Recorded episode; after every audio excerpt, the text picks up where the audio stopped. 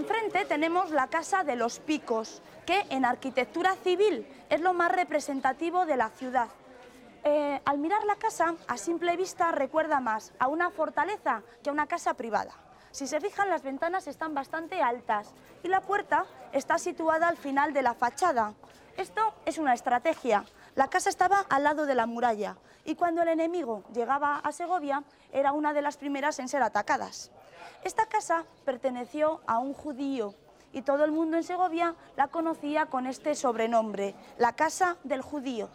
Después de la expulsión, en el año 1492, la casa la compró un noble de la familia de la Hoz, que es el escudo nobiliario que se puede ver ahora sobre los dinteles de las ventanas y sobre la puerta. Como los judíos no gozaban de muy buenas simpatías y la palabra había que quitarla del vocabulario, el noble lo primero que intenta es cambiar el nombre a su casa. No lo consigue hasta el siglo XVI, que llegó a Segovia el arquitecto Juan Guas y tiene la idea de poner sobre la fachada la forma de punta de diamante, inspirándose en el Renacimiento italiano. Y es a partir de ese momento cuando ya se le llama la Casa de los Picos.